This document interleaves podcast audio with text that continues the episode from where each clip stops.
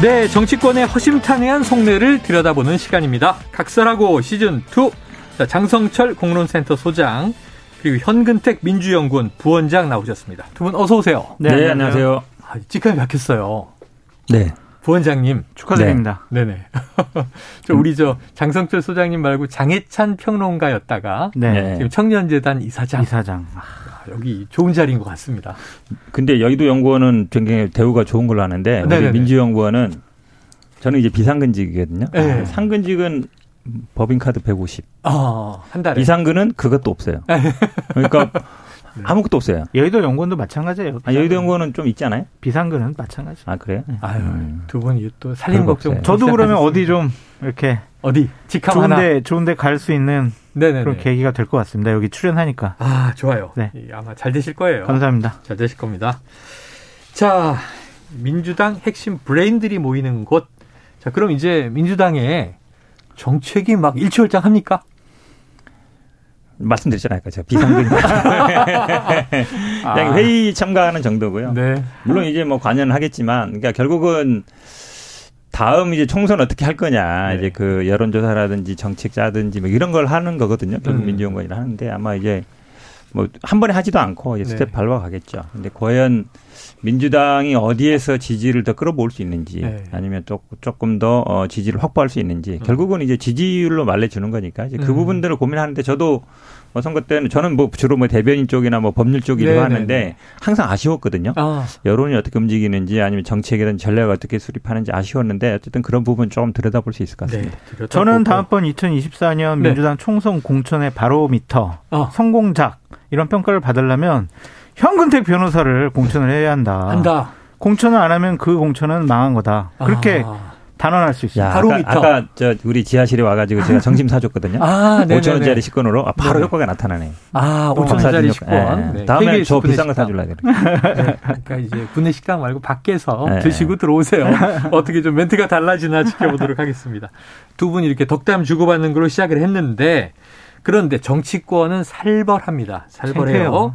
자, 그래서 주간 말말말 키워드로 가보는데요. 자, 한 주간을 뜨겁게 달군 정치권의 말을 골라서 뒷이야기까지 두 분에게 한번 샅샅이 털어보도록 하겠습니다. 자, 어제 환노위 국감장 아주 뜨거웠던 분 직접 육성으로 듣고 오겠습니다. 윤건영이 종북 본성을 드러내고 있다. 생각과 말과 행동으로 수령님께 충성하고 있다. 이 생각에 변함이 없습니까? 뭐 저런 점도 있는 측면이 있다고 저는 생각합니다. 그러나 지금도 그렇습니다. 그래서 종북 주사파로 생각을 하시냐고요, 지금도. 어, 문재인 대통령이 신영복 선생을 종, 어, 신영복 선생을 가장 존경하는 사상가라면 확실하게 김일성 주의자입니다. 이렇게 얘기하는 사람하고 어떻게 국회에서 같이 증인으로 이야기할 수가 있겠습니까? 자, 그 어제 국감 파행에 대해서 어제 저녁에 김문수 위원장이 발언을 사과하긴 했어요. 근데 이게 윤건영 의원에 대한 지난해의 논란 사과했던 것 같고요. 그리고 또 다시 이제 문재인 전 대통령은 김일성 주의자다. 오늘 아침 라디오 인터뷰에서도 더 확실하게 이야기를 하면서 이 총살감 이런 좀 듣기 거북한 이야기까지 또 등장을 했고 과거 발언도 수정할 생각이 없다. 그럼 어제 사과는 이 현 부원장님 네. 사과가 네. 아니었던 건가요? 그러니까 아시겠지만 이제 어제 그 윤건영 의원에 대해서 뭐 수렴께 충성한다. 그 부분은 이제 사과를 했는데 그건 오전의 일이고 네. 그래서 이제 넘어가나 한 거죠. 어. 근데 오후에 나온 얘기가 문재인 대통령이 더 김일성 주의자다. 얘기가 나왔고 음. 예전에 이제 저 문재인 대통령 총살감이다. 라고 얘기한 적이 있는데 오늘 아침 라디오 나와서 또 총살감이라고 생각한다. 아. 아, 왜 그러냐 했더니 뭐 박근혜 이명박 대통령이 몇 년형 선고해서 이제 그보다 더 센 형을 받아야 된다. 뭐 이 얘기를 하는 건데 근데 이분이 이제 위치가 결국은 이제 경산호위 위원장인데 네. 이분이 뭐 저도 사실은 학교 다닐 때는 이분 뭐 연설도 많이 들어보고 따라다니고 예, 했어요. 예. 예전에 뭐 노동운동도 하시고 이랬는데 어. 사회주의 운동에 가까운 사람이었죠. 사회주의자라고 네. 했는지 모르겠지만, 그러니까 어쨌든 좌측에 있던 사람이에요. 네. 있던 사람인데 완전히 이제 이쪽으로 넘어왔잖아요. 우측으로 네. 넘어왔는데 그러니까 다른 분들은 다 옛날 본인 기준으로 다 판단하는 거예요. 예전에 음. 뭐 학생운동 했으면 다 주사파고 음. 또 신영보 선생 뭐 존경하면 신영보 선생 존경하는 분 많죠. 네. 저도 존경하는데 뭐 책도 많이 드리고 그렇죠. 책도 내고 어, 저는 항상 처음처럼 소주 마실 때마다 이 생각해요. 신영복 채잖아요. 네. 그런 분을 존경한다고 해서 김일성주의자다 잃어버리면 사실은 더 할 말 없죠 뭐. 아. 네, 할말 없어서 총살감이다. 저는 빨리 사퇴해야 된다라고 봐요. 다른 방법 없어요. 자, 찐 네. 보수 우파 패널입니다. 그러면은 장 소장님은 어떻게 들으셨어요?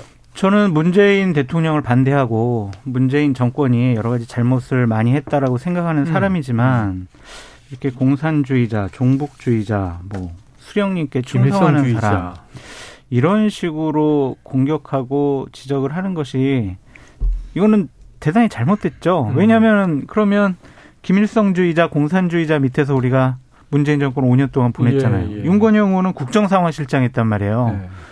말과 행동으로 수령님께 충성하는 사람이었다면 그러면 우리나라 중요한 정보들 다 북한으로 넘어갔다라고 음. 볼 수밖에 없잖아요. 음. 과연 그랬겠느냐. 이것은 거리에서 또한 유튜버 유튜브에서 음. 이렇게 김문수 위원장께서 했던 과거의 얘기들인데 음. 상당히 부적절하고 좀 과격하죠. 음. 본인 생각이니까 자유롭게 자연인일 때는 얘기할 수가 네, 있어요. 네, 네, 네. 그런데 이렇게 정부의 중요한 직책을 만드는 사람이 공인이 됐고 이런 생각을 계속 유지한다라는 음. 것은 적절해 보이지 않고 저는 기본적으로 과거의 눈으로 현재와 미래의 노사 정책을 네. 제대로 김문수 위원장이 담당할 수가 있느냐. 그래서 전 처음부터 좀 부적절한 인사가 아니었느냐 그런 아, 생각이 좀 들어 인사 들었습니다. 자체가 부적절했다. 네. 자 그런데 이제 벌써 이제 사퇴 논란 어제 퇴장을 당했고요. 네. 사퇴 논란에 휩싸였는데 사퇴를 안 하고 그냥 간다. 그럼 지금 경사노위의 뭐 이 업무가 문제가 아니라 색깔론이 계속 이제 정치권에서 시끄럽지 그렇죠. 않겠습니까? 노동계와 이제 재계도 그렇고 그럼 윤석열 대통령 인사권자는 어떻게 해야 된다고 보세요? 뭐 저는 뭐 당연히 사, 사임을 하든가 해, 네, 사임을 받아야 된다고 보는데 네. 이제 그렇게 할 것이냐 그 생각이 아, 드는 게 저는 안 할 것 같아요. 어. 왜 그러냐면 기본적으로 이분이 뭐 과거에 노동운동 했기 때문에 그 경험을 살려서 했다 그러지만 그거보다 그 이후에 변화된 모습은 우리가 다 봐왔거든요. 택기 집회도 나오고 아니고. 그렇죠. 유튜브에서 했던 얘기들을 대부분 알고 있는데 그럼에도 불구하고 임명을 했단 말이죠. 음. 임명을 했고 사실은 어찌 보면 예전에 우리가 김대중 대통령이 뭐 한 몇십 년 동안 시달렸던 게 색깔론 빨갱이 네네. 그 타령이잖아요. 결국 막 검증대회도 하고 이랬는데 네. 그게 어찌 보면 보인 지금 윤석열 대통령이나 이런 분들이 보기에는 민주당을 공격하기에 좋은 소재로 생각할 수도 있을 것 같아요. 아. 그리고 실제로 그런 것 같고 왜냐면 네. 보수 유튜버들하고 친하게 지낸다는 얘기는 굉장히 많이 돌거든요. 네. 네. 들고 있으면 결국은 생각이 본인도 그런 거 아닌가 비슷하게 생각하는 거 아닌가라는 음. 생각이 들어서 현재 지금 뭐 북한과의 관계도 보면 네. 좀 그렇게 강대강으로 계속 가고 있거든요. 상정 못할. 예, 예. 그걸 어찌 보면 연장선에서 보면은 국내 정치로도 저는 활용을 할 것이다라고 어. 보기 때문에 이 색깔론을 제기하고 단순히 이런 것들이 한 개인의 생각은 아닐 것 같다. 이런 생각 들어요. 일종의 득이 된다라고 판단할 수 있다. 그렇게 보십니까? 아유, 득이 되지 않죠. 네. 과연 적절한 인사냐라는 것으로 봤을 때는 적절하지 않다라는 의견이 좀 더 많은 것 같고 음. 저부터 그렇게 생각을 하고요. 김문수 위원장이나 윤석열 대통령 같은 경우에는 노조에 대해서는 상당히 강경한 여러 가지 얘기와 모습을 보여오지 않았습니까? 네. 그래서 노조를 확 바꿔버려야 된다라는 음. 평소에 소신을 갖고 있는 김문수 전 의원을 이번에 노사정이 아 경사위 네, 경사노위 네 경사노위 위원장으로 임명을 하신 것 같은데 경사노위 같은 경우에는 노조 사용자 뭐 여러 뭐 다른 네, 단체들과 공익, 그리고 정부 네 이런 쪽과 대화 타협 조정을 해야 될 위치거든요. 네네. 근데 지금까지 하신 얘기들을 보면 음. 되게 편협하고 편견된 시각을 갖고 계신 것 같아요. 네. 저는 민노총이 개혁돼야 되고 부적절한 일 많이 했다고 생각을 하지만 네. 민노총 때려잡자 이런 식으로 해서는 음. 경사노위 위원장으로서 활동을 제대로 할 수 없을 거예요. 네. 그래서 본인의 생각을 좀 바꾸시든지 음. 아니면은 바꾸시지 않으면 사람을 바꿔야지 음. 제대로 경사노위가 운영될 수 있다라고 보여집니다. 그 이분이 노조에 네. 대해서 네. 얘기한 거 보면 뭐 머리부터 세탁해야 된다 말보다 뭐 자살 특공대다 뭐 이런 아, 얘기까지 했었거든요. 예, 네. 예. 심지어 이분이 이제 노조 아니, 노동 운동까지 했던 분들인데 굉장히 많은 분들이 돌아가셨죠 많이 극단적인 선택을 그렇죠. 하시고 예. 가족들도 또 그렇고 근데 이런 표현은 좀 너무 그렇죠. 그러니까 본인이 노조 운동을 했음에도 불구하고 이제 완전히 이제 반대편에서 네네. 어찌 보면 이제 그런 일을 하고 있어서 이런 분이 사실 경사노위가 아시겠지만 뭐 사용자 노동자 정부 간의 대타협을 이루는 곳이잖아요. 네. 임금 협상이라는 걸 하는 건데 이런 생각을 갖고 있는 분이 한다 그러면 그 타협이 되겠습니까? 오히려 지금 이분이 딱 나오면서 굉장히 시끄러워지고 있거든요. 분쟁이 커지고 있고 이거에 대해서 예를 들어서 정무적인 음. 판단을 하신다 그러면 아, 과거에는 그랬지 모르겠지만 음. 어쨌든 내가 이 경선호 저, 저 위원장이 됐으면 앞으로 그런 것들은 뭐 자제하겠다든지 네. 이렇게 가야 기본적으로 예. 대화가 되고 타협이 될 거잖아요. 음. 어, 나는 뭐 지금도 똑같다 그래 버리면 뭐 그럼 어떻게 뭐 타협을 하겠어요? 자, 지금 두분 이야기에서 조금 흥미로운 대목은 오히려 이제 야당 측인 우리 현 부원장이 이거는 의도가 있는 인사다. 음. 쓰임새가 있다. 이렇게 보시는 거고 찐 보수 우파 패널인 우리 장 소장님은 네. 아 이거 우리 보수 진영 윤석열 정부에 득이 안 된다. 안 되죠. 라고 이제 보시는 입장인데 자 그렇다면 이제 장 소장님 네. 워낙 정보통이시니까 이 김은수 위원장이 경기지사 출신이니까 그렇죠. 이 김은혜 후보가 경기지사 후보로 선거 유세할 때도 이제 네. 얼굴을 보였어요. 그런데 이번에 경산호위 위원장을 누군가 인사 추천하지 않았겠습니까? 누가 대통령에게 추천했을까요? 그거는 잘 모르겠어요. 네, 그러니까 확인 인사 추천이 하면 어떻게 확인을 하겠습니까? 네. 근데 이분이 지난 대선 과정 중에서 경선 과정 중에서부터 윤석열 전 윤석열 대통령 음. 그리고 윤석열 후보를 지지했던 원로 그룹들 중에 한 분이에요. 아. 그래서 워낙 노동가였다라는 이미지가 네네. 김문수 위원장한테는 있으니까 적임자를 찾다가 김문수 위원장을 시킨 것으로 보여지는데 하여간 아까부터 말씀드렸지만 좀 적절하냐라는 네, 것에 대해서는 계속 의구심이 있습니다. 예, 사실은 지난 21대 총선으로 거슬러 올라가 보면 이 지금 김문수 위원장이 사실은 국민의힘이 아니고 예, 당을 새로 만들었죠. 음, 그렇죠. 네. 자유통일당이라고 음, 만들어서 네. 별도로 선거를 했고 그때는 황교안 대표하고 상당히 대척점에 있었어요. 네. 그런데도 이번에 다시 집권 여당의 주요 인사로 기용이 됐습니다. 그러니까 상당히 이제 강경한 네. 목소리들을 많이 냈는데 본인이 어제 나와서 얘기를 하셨죠. 내가 내 개인 유튜브 채널은 내가 폐쇄를 시켰다. 아. 거기 보면 문제되는 발언이 훨씬 더 많았을 네네네네. 거예요. 근데 그렇게 과거의 흔적을 지우면서까지 꼭 했어야 하느냐. 음. 제의가 들어왔더라도 좀 고사하시는 게 어떻느냐. 그게 이제 원로의 역할이 아니냐라는 좀 생각이 드는데 자칫 잘못하면 지금 김문수 위원장의 저러한 행동과 판단은 자리에 욕심내는 거 아니야? 음. 이런 또 오해를 받을 수가 있어서 음. 상당히 좀 부적절합니다. 네. 어쨌든 뭐 인사권자 입장에서 여러 가지 고충이 있겠습니다만 이 결국은 또 이게 인사 문제로 돌아가다 보니까 한 네. 가지 더 여쭤볼게요. 현 부원장님께. 네. 이게 지금 5조 5천억 원의 공제기금을 운용하는 건설 공제조합입니다. 이게 규모가 있는 우리나라 또 건설 산업 규모가 크죠. 이 이사장의 사퇴 요정 별명입니다. 사퇴하세요. 최영일 랭커님. 아니 그런 이걸 문제 삼습니까? 사퇴하세요. 그런, 그런 탁한 목소리가 아니에요. 아니에요? 굉장히 청량감 있는 목소리세요. 음, 죄송합니다. 그리고 혈서 또 유명한 이은재 전 의원 최종 이사장 후보로 이제 낙점이 됐다는 보도가 나왔는데 연봉은 한 이제 4억 원 가량이라고 하고요. 자, 이 공제조합이 낙하산 인사하지 않겠다. 이번에는 공모다. 그 공모인데 이런 결과가 나온 걸 보면은 이 인사 추천이 있었던 거 아닐까요? 이현 부원장님 어떻게 보세요?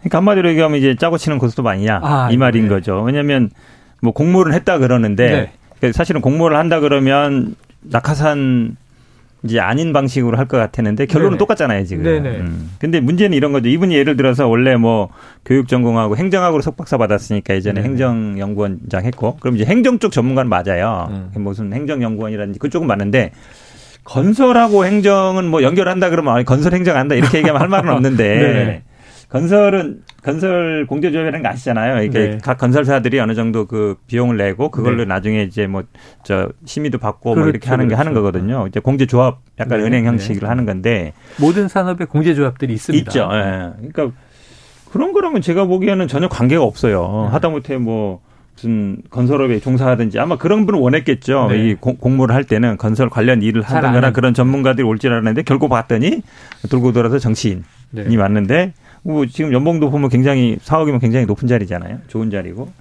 근데 이런 분이 온 거에 대해서는 당연히 그, 그 내부에서도 제가 보기에 말이 나올 수밖에 없는 것 같습니다. 자, 그런데 이제 윤재 전 의원이 과거에 한국행정연구원장을 지냈습니다. 그리고 이제 국회의원도 지냈는데요. 이때 이제 좀 무리가 있었어요. 법인카드로 뭐 쇼핑을 했다. 또 방울토마토, 호박고구마, 뭐 장을 봤다.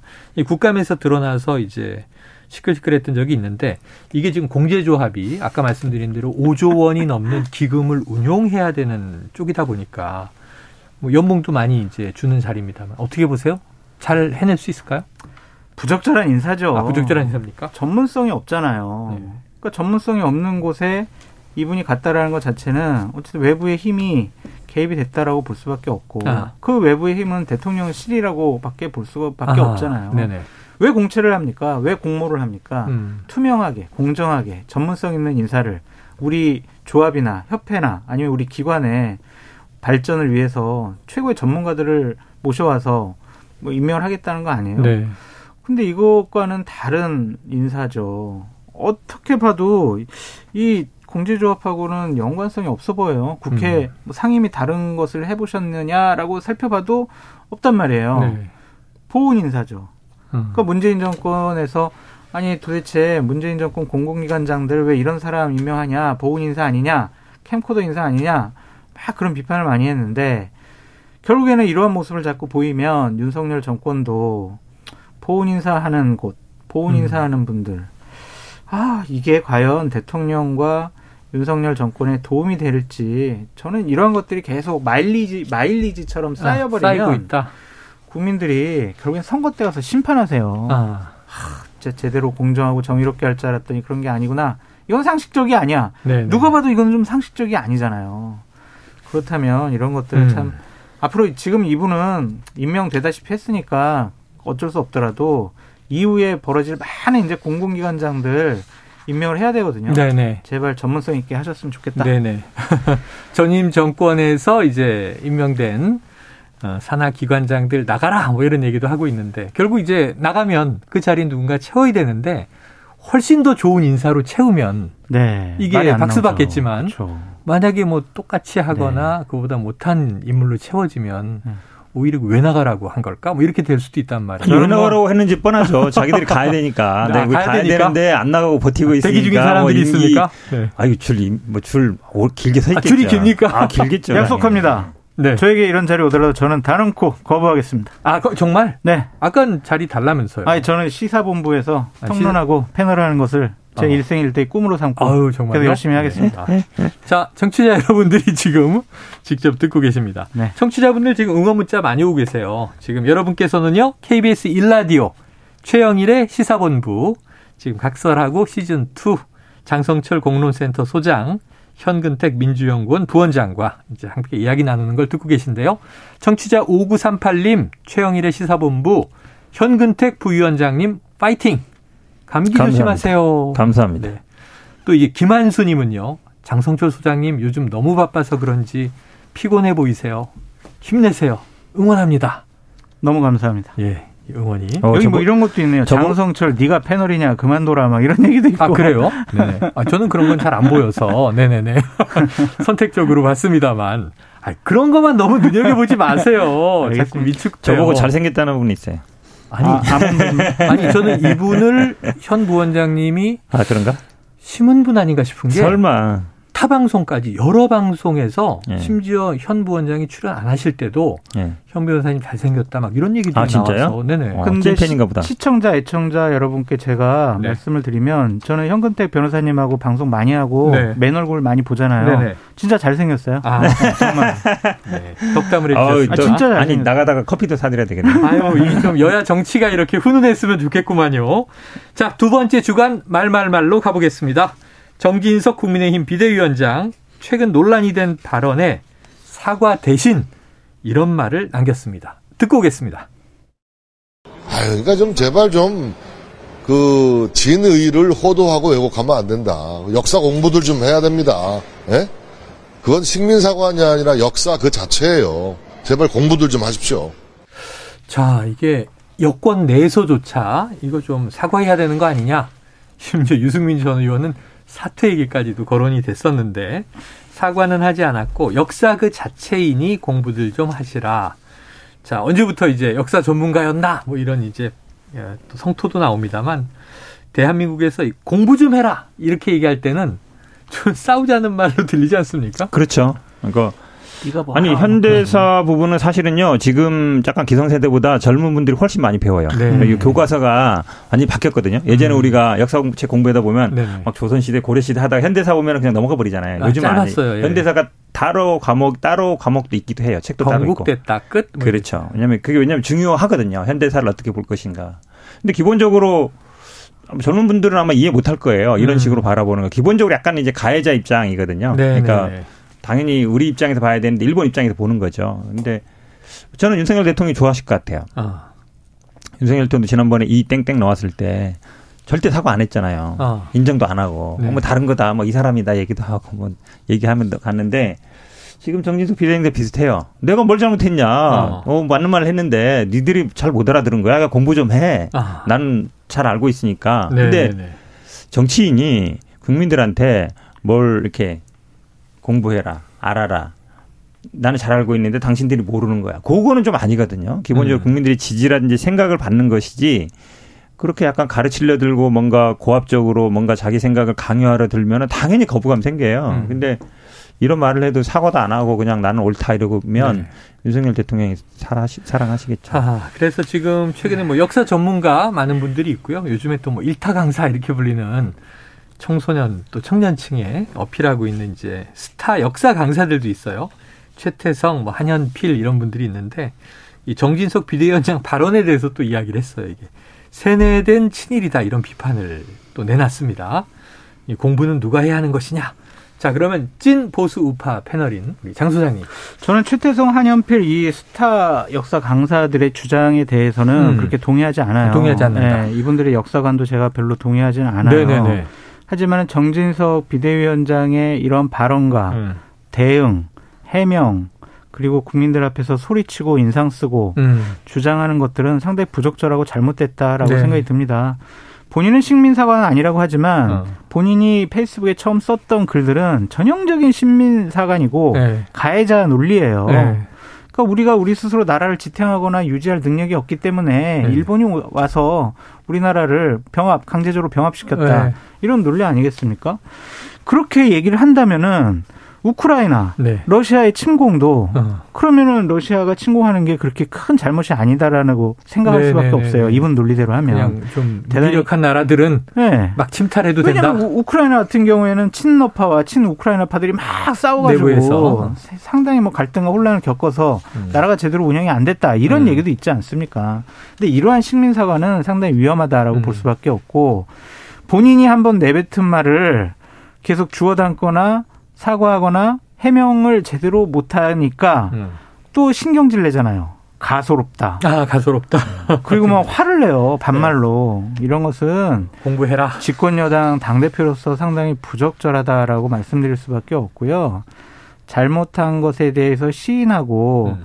반성하고 그런 것도 상당히 용기다라고 말씀드립니다. 자, 일부, 우긴다고 네. 억지 쓴다고 국민들이 이해해주지 않습니다. 근데 이제 일부에서 잠깐 다뤘는데요. 저희가 깊이 들어가지 못했는데 정진석 비대위원장이 발언 수위는 말씀하신 대로 좀 이게 화내는 듯 높아져 왔는데 TK 지역에 가서는 자 부족한 모습을 보여서 송구하다 이렇게 고개를 숙이는 모습이었어요. 요건 어떻게 해석하면 돼요? 이분 뭐 전당대회 나오고 싶은가? 뭐 이런 아. 생각도 좀 들어요. 네. 정치적인 그렇죠. 제스처다. 네. 기본적으로 왜냐하면 이제 비대위원장으로 끝날 거라는 게 대부분의 생각인데 네. 지금 누구 뚜렷한 주장은 잘 없거든요. 음. 누가 과연 이제 주도권을 잡을 거냐 아니면 누가 좀 근데 비대위원장 직책은 당 대표이기 때문에 계속 언론의 주목을 받습니다. 네. 그럼 이제 TK라는데 어쨌든 보수의 심장이고 여기서 지지를 받아야만이 당 대표 도전할 수 있다고 생각하기 때문에 그럴 것 같은데 저는 뭐 우리 장 소장의 말에 100% 동의해요. 왜냐하면 우리가 어떤 사건이 벌어졌을 때 음. 예를 들어서 우리 어떤 범죄가 벌어지면 예를 들어서 뭐 절도가 사건이 있었다. 어, 걔가 자물쇠를 잘 안 잠갔어. 문을 네. 열어놓고 나갔어. 어떤 성범죄 일어나면 아 옷을 좀 이상하게 입었어. 그건 음. 기본적으로 피해자를 탓하는 거거든요. 네네네. 네, 네, 네. 아니 예를 들어서 문이 열렸다 해서 다 훔쳐가는 게 아니잖아요. 음. 그렇죠? 그게 지금 또 마찬가지, 마찬가지처럼 우크라이나도 마찬가지예요. 음. 딱 가운데 강 사이로 두고 이제 친러와 반러끼리 싸우는데 그렇다 해서 러시아가 침략하는 건 안 된단 말이죠. 음. 근데 이건 마치 이제 제3자의 다른 나라 사람처럼 그러니까 일본 분들이 이렇게 얘기할 수 있죠. 그러니까 네. 최태성 강사도 그런 거 아니에요. 이완용 얘기랑 똑같다. 아. 그 당시 이완용도 아, 우리 스스로 지킬 힘이 없으니까 러시아든 뭐 청나라든 의탁해야 되는데 음. 그래도 일본이 두 나라 다 이기고 힘이 있으니까 음. 우리 일본한테 의탁한 거 아니냐 이거거든요. 논리가 네, 네. 기본적으로. 네. 똑같은 논리에서 저는 이거를 빨리 사과하시는 게 맞는데 뭐 사과 안 하고 아. 버티신다면 그냥 가는 거죠 뭐. 이거 제가 궁금해서 장 소장님한테 이제 여쭤보려고 그랬던 게 있어요. 네. 자, 유승민 전 의원이 이거 천박한 발언이다 사퇴하라 네. 이런 주장 내놨잖아요. 굉장히 세게 발언했다. 그러니까 아까 현 부원장님 얘기처럼 아 전당대회 나오는구나 뭐 이런 얘기를 한단 말이죠 해석을. 그런데 이게 윤상현 의원이 갑자기 주목을 받는 게 그야말로 가관이다 약점이라도 잡았나 정진석의 실수는 유승민의 기회가 아니다. 유승민 전 의원을 또 공개 저격을 한 상황이에요. 그러다 보니까 윤상현 의원의 발언이 어떻게 해석해야 됩니까? 윤상현 의원은 신윤핵관이죠. 신윤핵관 네, 맞다. 신윤핵관이기 때문에 이분의 발언에 대해서 우리가 약간 그 관점에서 판단해 봐야 될것 예, 같다는 예. 생각도 들고 본인은 이제 전당대회 나오고 싶어 해요. 아, 그래요? 근데 당 대표가 아니라 최고위원회 나오고 싶어 합니다. 음, 음, 음. 그래서 본인의 존재감을 그러니까 예를 들면 지도자급 인사들을 공격함으로써 음. 본인의 존재감을 드러내려는 의도도 있다. 네. 왜냐하면 얼마 전에는 김기현 의원에 대해서도 비판했잖아요. 네네. 네. 아, 안철수 위원장에 대해서 비판을 하니까 네. 김기현 의원 당신 잘못한 거다라고 어. 얘기한 것처럼 지속적으로 지금 당 대표급 지도자급에 대해서는 언급을 할 거예요. 네. 그래서 그거는 본인의 아주 정치적인 미래와 관련되어 있다고 생각을 하기 때문에 오.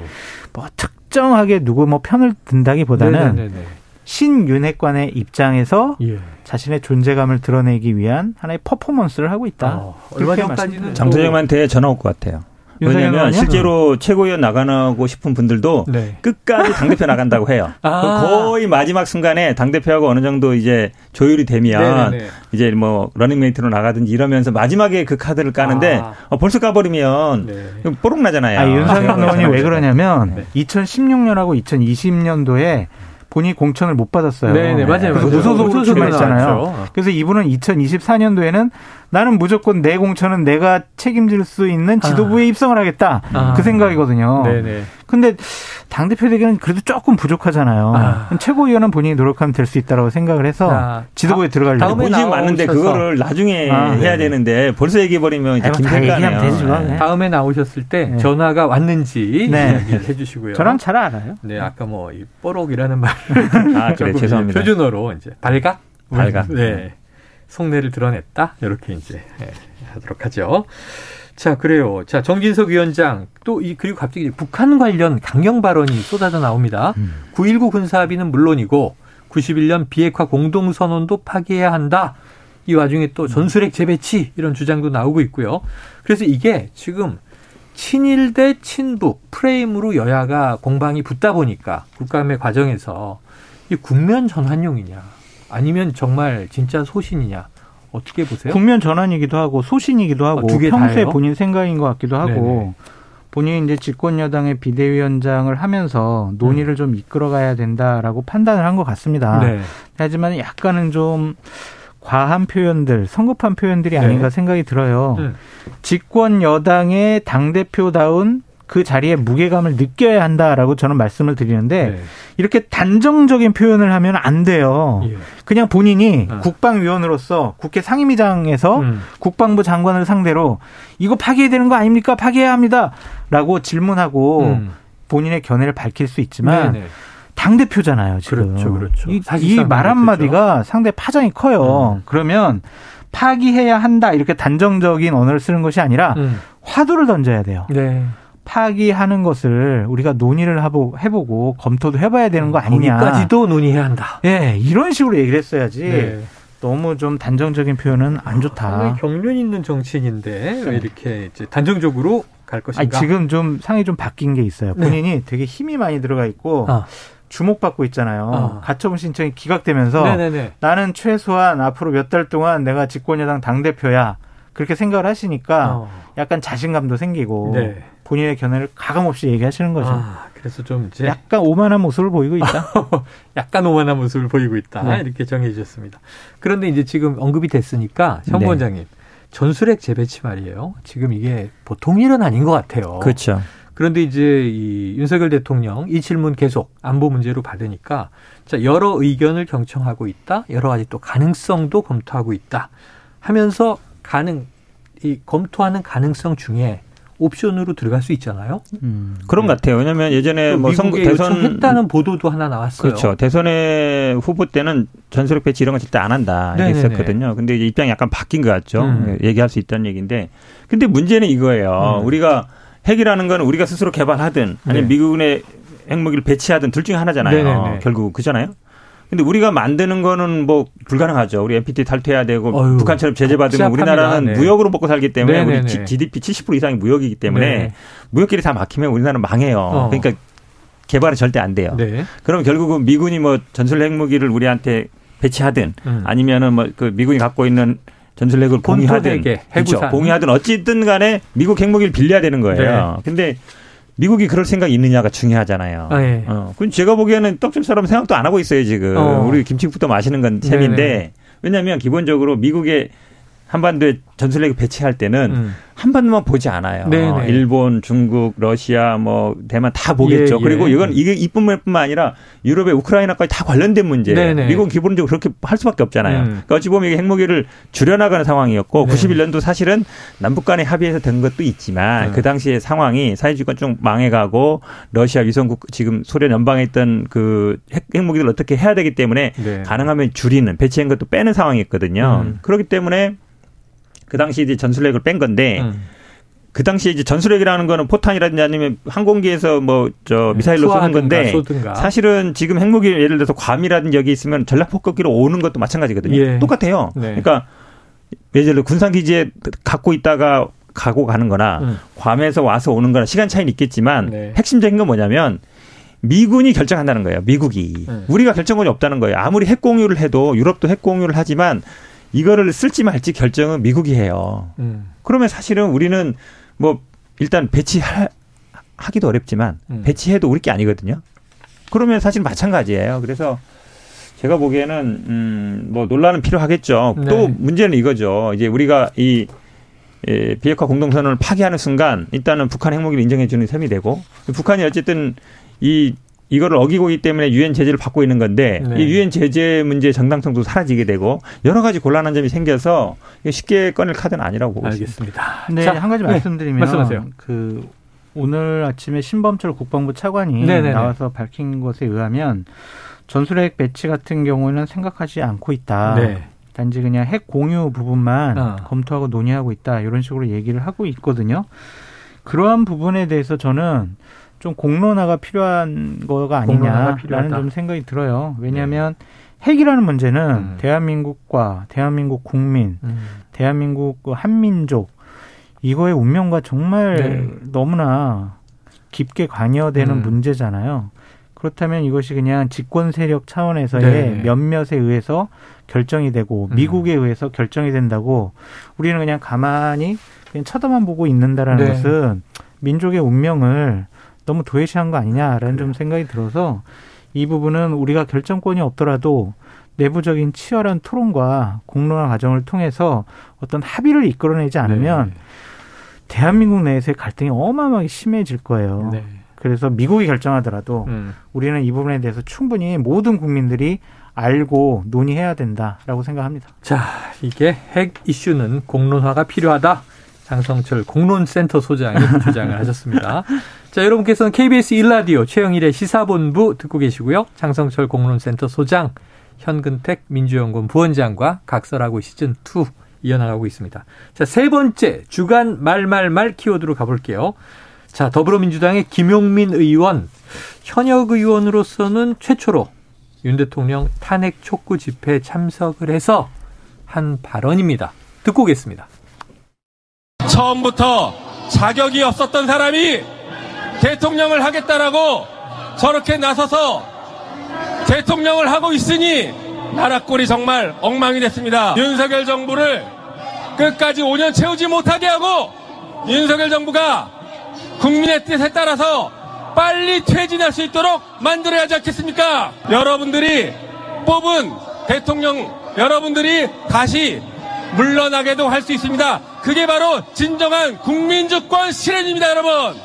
네, 자 임기 채우지 못하게 빨리 퇴진하게 만들어야 한다. 자 본인도요, 또 민주당도요, 이제 선을 긋고는 있습니다만 이 발언은 그냥 탄핵으로 연결되는, 연결되는 거 아니냐 이렇게 이제 해석되고 보도되고 있어서 장 소장님 어떻게 들으셨습니까? 현직 대통령이 빨리 퇴진하는 길은 두 개죠. 네. 하나는 탄핵이고 어. 하나는 하야입니다. 스스로 물러나는 네. 거. 그거는 이제 국민의 음, 선택과 국민 투표로 뽑힌 네. 대통령에 대한 상당히 잘못되고 부적절한 발언이다. 제가 음. 완화시켜서 얘기할게요. 네네. 그런 발언이다라는 좀 생각이 들고 음. 이 부분과 관련해서는 민주당 진영에 계시는 분들도 상당한 수준으로 비판을 하고 있더라고요. 음. 그래서 광장에 나가서 국회의원이 자신의 견해를 밝히는 거 그냥 네. 자기 마음이죠. 근데 하지만 그거에 대한 네. 책임은 본인이 오로지 져야 된다라는 생각이 들고 제가 좀 조언을 해주자면 음. 본인 국회의원이잖아요. 네. 정권을 바꾸고 싶잖아요. 그럼 5년 동안 열심히 국회에서 음. 국회의원으로서 활동을 하고 네네네. 그래서 국민들한테 인정을 받고 네. 2027년에 국민의 투표에 의해서 정권을 바꾸는데 본인이 네. 노력을 하면 되지 광장에 나가서 소수의 강력한 지지자들 앞에서 음. 선전선동을 하는 것은 네. 민주당에게도 좋지 않고 김용민 의원 본인에게도 좋지가 않다. 자꾸 이런 발언 해주시면 네. 저나 보수파 진영에선 좋죠. 아, 좋다. 예. 네. 어, 대선 불복 아니냐. 이게 민주주의의 기본적인 원리를 모르는 분이다. 네네. 네. 이 김용민 의원 심판하자 이럴 수밖에 없잖아요. 이게 5년 후에 뭐 정권 교체 하려면요. 5년 후 다음 대선 얘기입니다. 먼저 내후년에 총선에서 또 그렇죠. 선출이 돼야 됩니다. 국회의원으로. 네. 국회의원 지금 이제 임기 따져보니까 1년 반쯤 남았더라고요. 그러니까 나라가 본인들 네. 보기에는 좀 뭐 엉망일 수도 있고 네. 윤석열 대통령이 좀 무능할 수도 있고 음. 비상식적인 부분이 있고 본인들만 억울하게 당하는 부분이 있겠죠.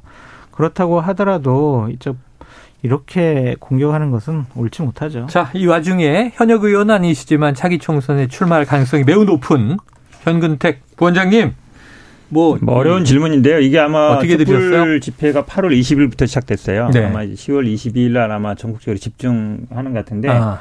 저도 사실은 주변에 뭐 민주당 성향이 아니고 보수적인 사람들 만나 보면 걱정 굉장히 많이 합니다. 경제 어려운데 나라 진짜 망할 것 같다 이런 생각 아. 굉장히 많거든요. 근데 경제가 이렇게 어려운데도 또 남북과 뭐 미사일 쏴대고 이러고 있어요. 네네. 그러니까 사실은 경제하시는 분들은 다 사업하시는 분들은 심리거든요. 네. 근데 이게 불안하면 사실 안 됩니다. 뭐든 안 되는데 음. 다들 이제 걱정하고 있어서 과연 물론 이제 지금 뭐 탄핵을 꺼낼 때냐 이런 얘기를 수 있지만 좀 제대로 했으면 좋겠다 그런 얘기예요 기본적으로 네. 외교든 국방이든 좀 안에 경제 문제든 사실은 지금 여러 뭐 지금 뭐 엊그제 뭐 이자율도 올랐지만 물론 이자는 뭐 우리나라만 오르는 건 아닙니다만 뭔가 음. 그럼 대책을 만들고 경제적인 위기를 돌파할 만한 뭐 신뢰를 보도해야 되는데 그런 거 별로 없어요. 음. 지금 뭐 계속 미사일도 제가 그때 그때 그랬잖아요. 아 이거 유류 재산도 떨어진 것 같다고 다 네. 은폐했다가 보니까 유류 재산도 떨어졌잖아요. 근데 또 앞에. 지금 뭐 저 우리 이제 현무는 못 쏘니까 네. 에이테킴 쏴야 되는데 그것도 지금 제대로 안 된다는 거잖아요. 그럼 중에 하나가 보수 네. 정권이라는 기본적으로 안보라든지 이렇게 말폭탄 뭐 전술핵 이런 거 얘기하지 마시고 음. 있는 무기라도 좀 제대로 써라. 음. 예? 뭔만 되면 민주당 핑계 대지 말고 지금 뭐 네. 인권 이사 된 것도 아 문재인 정부 때 못했어요. 미사일도 실패하니까 아 이거 문재인 정부 때 만든 거예요. 그때도 실패했어요. 제발 그러지 말고 만약에 음. 전쟁 나도 그러면 아 이거 문재인 정부 때 준비 못했어요 이렇게 할 거예요. 음. 좀전 정권 탓하지 마시고 제대로 좀 해서 국민들이 안심할 수 있게 해달라. 네. 그렇지 않으면 아마 10월 20일 날 아마 국민들이 많이 모일 겁니다. 그럼 당연히 그런 압박 들어가는 거예요. 국민들은 뭐 많이 모이시겠죠. 네 민주당 지지하는 분들은 많이 모여서 세를 과시하자 음. 그렇게 할 텐데 그게 과연 적절한 것이냐라고 좀 생각해 볼 수밖에 없고 제가 우려스러운 거는 음. 김용, 김용민 의원의 이런 발언이 본인의 개인적인 생각만이 아닌 것 같다. 그러니까 민주당 지도부들도 이런 얘기들을 많이 했어요. 음. 박홍근 원내대표라든지 김민석 의원 같은 경우에도 박근혜 정부 뭐 탄핵된 거 봐라. 니들도 탄핵당할 수 있다. 곧 끝날 수 있다. 이런 식으로 지도부에서 얘기를 했거든요. 음. 그러한 것에 대한 공감대가 김용민 의원으로 이렇게 공개적인 육성으로 나온 것이 아니냐라는 네. 좀 생각이 듭니다. 아니, 근데 그거는요. 네. 음. 대통령의 임기 아까 말씀처럼 탄핵이나 하야라든지 뭐 있는데 제대로 못하면 음. 아, 물러날 수 있죠. 임기 5년이 뭐 왕도 아니잖아요. 음. 그러니까 사실은 잘못하면 국민들이 심판할 수 있는 거예요. 물론 네. 선거로도 할 수 있지만 아, 탄핵도 우리 예전에 했잖아요. 그게 뭐 음. 대선 불복은 아닙니다 절대. 그러니까 네. 제대로 안 하면 국민들이 심판할 수 있다. 그게 민주주의 기본 아니겠습니까? 그러니까 헌법과 법률에 위반이 되는 중대한 행위를 하면 당연히 네. 탄핵 당할 아, 수 있죠. 음. 근데 이렇게 무능하다. 어? 이런 식으로 해서 물러나라, 하야해라, 탄핵해야 된다. 끝 끝장내버리자. 지금 이제 이런 건 맞지 않죠? 정치인의 발언은 좋아요. 정쟁이다. 뭐 선동의 목적이 있다. 이렇게 치더라도 최근에 또 한 가지 이제 비슷한 논란의 연장선에서 이게 윤석열 대통령의 모교입니다. 서울대학교에 최초로 이제 탄핵 요구 대자보가 붙은 게 보도가 됐어요. 서울대학교 이제 이 22학번 신입생이 본인 혼자 작성했노라 두 장의 대자보를 이제 붙였다는 건데요. 윤석열 차 탄압 감사원 문자 이런 지적들이 담겨 있습니다. 이틀 만에 사라졌어요. 다시 붙이겠다 이렇게 예고가 됐는데 이 대자보는 장 소장님 어떻게 보십니까? 저는 이런 대자보와 윤석열차 그 카툰 만평, 풍자 만평 있지 않습니까? 그런 것들은 대통령실에서 정말 신중하고 진중하게 위기감을 느껴야 한다라는 좀 생각이 어. 들어요. 이것을 뭐 떼버리거나 이것을 뭐 보복하는 차원에서 뭐 만화영상진흥원에 니들 예산 안 줄 거야, 뭐 경고할 거야. 이런 식의 반응은 결코 좋지가 않습니다. 음. 당연히 권력은 비판받아야 되고 견제받아야 되고 풍자의 대상이 될 수밖에 없습니다. 음. 이런 것들을 억지로 맞아서는 안 되는데 이러한 일들은 정권에 대한 민심 위반이 이게 심각하구나. 이게 낮은 수준이 아니구나 라는 경고의 의미로 받아들여야지 너희들 왜 그랬어? 누가 붙였어? 음. 찾으러 다녀. 이것은 결코 옳지 못해요. 그러면 정권 더 망해요. 음. 왜냐하면 문재인 정권 때 전대협이라는 대학생 단체가 네.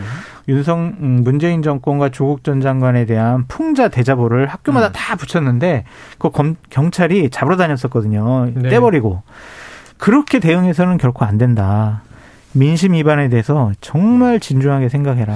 요 대목은 현 부원장님 입장도 거의 같으실 그렇죠. 것 같은데요. 근데 저는 이 자보가 떼진 게 약간 의외예요. 아, 왜냐면 서울대 학생회관이라든지 네. 그 중앙도서관 거기 자보는 누구든지 붙일 수 있는 네, 자리고 네, 네, 네. 뭐 그전에도 우리가 무슨 집회를 하거나 할 때 항상 붙이는 데인데 음. 왜 하필이면 정부를 비판해서 떼느냐. 네. 이거 뭐 예를 들어서 관리하는 분들이 있겠죠. 예. 근데 사, 실은 우리 표현의 자유라는 거는 뭐 어떤 얘기든지 비판하든지 네. 뭐든지 할 수 있어야 되는데 특히 캠퍼스는 더 그렇죠. 대학은 더 그렇죠. 근데 그거를 누가 철거해 버리고 이러는 거 그거는 안 되는 거죠. 그러니까 제가 보기에는 네. 아마 다시 붙이겠다 그러는데 사람들이 볼 겁니다 이제 누가 네. 떼가는지 밤에 떼가고 막 이러면은 이제 그 문제 되는 거거든요. 그러니까 결국은 알겠습니다. 막으려고 하지 말고 예. 잘하면 된다. 자꾸 말씀드렸습니다. 이슈는 더 있는데 이슈는 쏟아집니다. 시간이 다 됐습니다. KBS 일라디오 최영일의 시사본부 각설하고 시즌 2 지금까지 장성철 공론센터 소장 현근택 민주연구원 부원장과 함께했습니다. 두 분 말씀 고맙습니다 감사합니다. 고맙습니다.